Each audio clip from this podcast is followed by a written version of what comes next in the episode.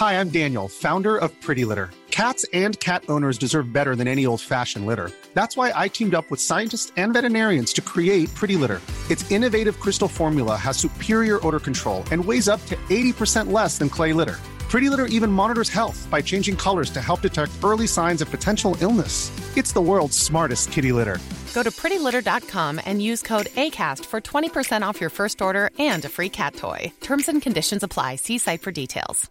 Ever catch yourself eating the same flavorless dinner three days in a row?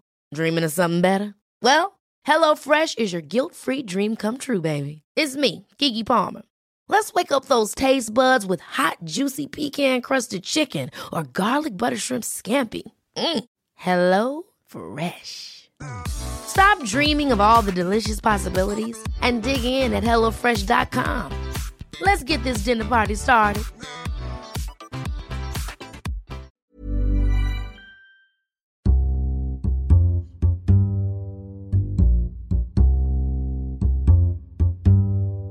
Hello and welcome to the Times Business Podcast.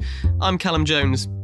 This week, with two of Britain's biggest banks updating investors, I'm joined by Catherine Griffiths, our banking editor, and James Dean, our US business editor in New York. First, with Wall Street earnings season in full swing, let's hear from the boss of JP Morgan. If this administration can make breakthroughs in taxes and infrastructure regulatory reform, you know, we have become one of the most bureaucratic, confusing, litigious societies on the planet. It's almost an embarrassment being an American citizen traveling around the world and listening to the stupid shit we have to deal with in this country. And, you know, at one point, we all have to get our act together or we won't do what we're supposed to do for the average Americans. And unfortunately, people write about the thing like it's for corporations. It's not for corporations. Competitive taxes are important for business and business growth, which is important for jobs and wage growth. You know, honestly, we should be ringing that alarm bell, every single one of you, every time you talk to a client. Jamie Dimon there with quite a broadside against the Washington establishment.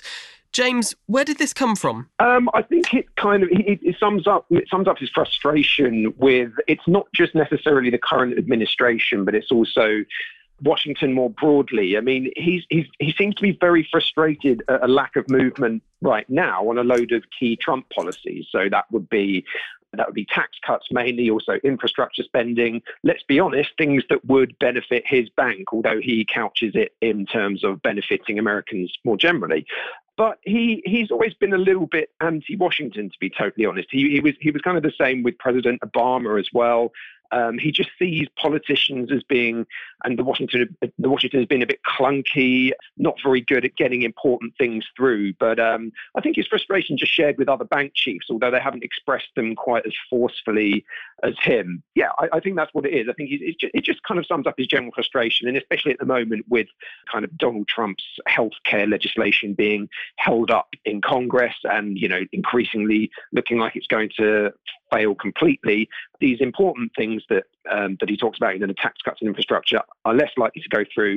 It's bad for the bank, and or as he says, it's bad for Americans more generally. This was a man, though, who, if I remember correctly, back in November was was linked to the Treasury Secretary job when President Trump first won the election. Were, were those reports well off the mark? Um, well, I think uh, they would have tapped up quite a few different people. I mean, leaders of the US Treasury have been bankers in the past, and uh, Jamie Dimon is the boss of the largest bank in the US. So there's certainly quite a few names going around. I mean, um, as I'm sure we, we know already, um, Gary Cohn, who is second in command at Goldman Sachs, is currently President Trump's chief economic advisor. Uh, he was tapped for the Treasury role as well. There are a lot of names flying around, even even Lloyd Blankfein himself, the boss of Goldman Sachs. So mm yeah, I mean, they were wide of the mark in the end. To be honest, it was it, nobody knew what on earth was going to happen. Yeah, I mean, he may well have been tipped at one point, but um, I guess it just didn't happen in the end. Of course, and uh, so all the Wall Street giants have been reporting over the past few days. What have been the standout moments for you? Um, I think the most interesting so far has been Morgan Stanley's performance. So Morgan Stanley is the, the, the sixth largest of you know the big six uh, U.S. banks behind is behind Goldman Sachs. Put in a really good performance actually, uh, which made it an outlier with the rest of the banks. I mean, the, the performance generally was good, just not quite as good as people were hoping. There was a, a big hit to um, fixed income trading, be it uh, government bonds, uh, currencies, um, commodities, kind of across the board, and they fell across the board. But at, um, at Morgan Stanley, they the fall was a lot less considerable. Especially compared to Goldman Sachs, where you know fixed income trading fell off a cliff. It dropped by 40%, and in fact, Morgan Stanley's traders put in a better performance than Goldman Sachs, and you know Goldman Sachs' fixed income trading desk is uh, is, a lot bigger than Morgan Stanley's. So um, the bank performed exceptionally well. I think um, kind of looking at it in you know, taking a look at it now that it's all happened, uh, I think the Morgan Stanley performance kind of it, it, it, the, the, strength of their performance, I think, is linked to the work that um, James Gorman, their chief executive, has done to to refocus the bank on other things. So it could be asset management, wealth management. It's posting, they posted good increase in revenues in these kind of departments. Uh, they're growing, they're growing more strongly than at the other banks. And also then you've got this strong performance or stronger performance than its peers in fixed income trading. And investors were quite happy. They sent the shares up by, by quite a bit earlier this week after they reported. Um, generally across the banks, uh, yeah, as I say, it was, it was another, it was another decent quarter. Um, obviously, bank shares are riding high still uh, after the presidential election, although not quite at the highs they hit earlier this year. Uh, basically, the, the, third and fourth quarters this year are going to going to be the most telling because there's kind of uh, there's signs now that the U.S. economy might be slowing down a bit, especially when it comes to uh, industrial production or kind of just general business outlook surveys. These are all dropping off at the moment. So when you add in the fact that we haven't seen the tax cuts that the banks wanted, we haven't seen the infrastructure plans uh, for, for, this trillion dollar spending plan from President Trump, then we may well see a bit of a tailing off towards the end of the year. But, but I mean, they're all in a good position, the banks. Catherine, how closely followed have these uh, this week's releases been in, in London over the past few days?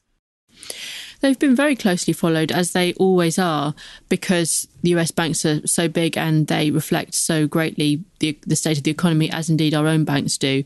But one big difference is the interest rates in both countries. Of course, in the US, we've seen three rate rises since December, which broadly speaking is good news for banks. But actually, in many ways, the US banks haven't perhaps capitalized on that as much as they might have done. Whereas here, we haven't had a rate rise for a long time and people are hoping for one. But there are certainly lots of people who don't think we will get a rate rise till perhaps even 2019 or so. So, what's tricky to know over here is how much, sort of, in the share price of, say, Lloyd's or Barclays or whoever, there's a sort of optimism about rate rises and, and, and how much that isn't the case. Um, I think when we do see re- results starting here in Britain this week, mm. um, we'll see some very sound profits being made, as as is normal, to be perfectly honest, from the just straightforward, plain, simple lending into the UK economy. But like with the US banks, we'll see a slowdown in some areas of investment banking. Another big difference between the UK and the US banks will, of course, be simply that, say, Barclays, which has a fairly sizable investment bank, earns a lot of its money in dollars. And so there's a benefit to it by reporting in sterling. That will make it look pretty good. And then another strand of banking reporting here in Britain will be what happens to the banks which have a have a wider footprint so HSBC and Standard Chartered which report in dollars and are in are largely exposed to emerging markets. And there's a sort of a built-in expectation with both of their but those banks that they're they're doing well and they're going to do better.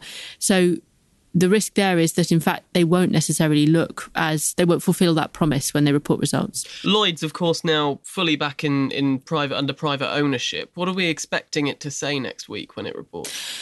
I think we're expecting it to say that the economy has softened a little bit, um, and we're probably expecting it to say that because of Brexit and all the kind of uncertainty that that brings, there has been a bit of a slowing in investment decisions by businesses.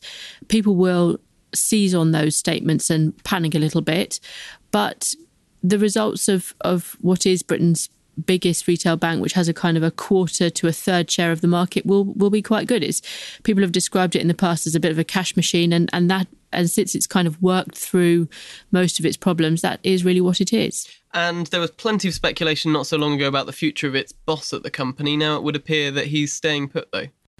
Yes, who the the big question, um, which someone with a very big ego was probably likes a lot as to whether they are going to stay at their company or not.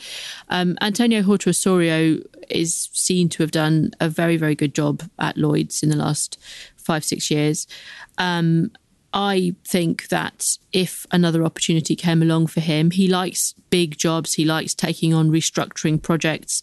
I should imagine that he would be quite interested in taking on another big meaty job. Um, the role that he is linked with a lot is the chief executive role at HSBC.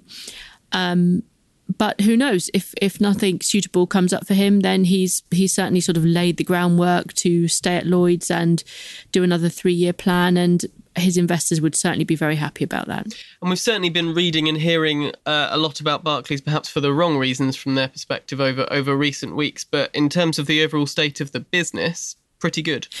Yes, I think Barclays will probably have quite a good set of figures, partly because when the US banks underperform in investment banking, Barclays sort of outperforms in comparison um, for a variety of reasons. It's partly due, due, to its kind of mix of businesses, and as I say, a big benefit for it is is the fact that it does a lot of its business in dollars and will report in sterling next week. Um, but in other areas, it's just it's got a fairly straightforward business, its retail banking business is pretty good. It has been a bit accident prone in the last few months. Um, and actually, when you talk to sort of senior city figures, they do still ask whether there's a fundamental culture problem there, which actually I've been surprised to hear because certainly since Jes Staley, the chief executive who came over from JP Morgan, started, it, there's been a lot of goodwill towards him. So interesting to hear that Barclays hasn't really, in people's minds, hasn't really sort of put all those issues to bed from the past. That's about all we've got time for this week. Plenty coming up over the next few days, so do keep up to date with the latest via our digital and print editions. And make sure to subscribe to this podcast to get a new episode each week. My thanks to Catherine in the studio and to James in New York, and to you for listening. Even on a budget, quality is non negotiable. That's why Quince is the place to score high end essentials at 50 to 80% less than similar brands. Get your hands on buttery soft cashmere sweaters from just 60 bucks, Italian leather jackets, and so much more. And the best part about Quince, they exclusively partner with factories committed to safe, ethical, and responsible manufacturing. Elevate your style without the elevated price tag with Quince. Go to quince.com slash upgrade for free shipping and 365-day returns. Ever catch yourself eating the same flavorless dinner three days in a row? Dreaming of something better? Well, HelloFresh is your guilt-free dream come true, baby. It's me, Keke Palmer. Let's wake up those taste buds with hot, juicy pecan crusted chicken or garlic butter shrimp scampi. Mm. Hello Fresh. Stop dreaming of all the delicious possibilities and dig in at HelloFresh.com. Let's get this dinner party started.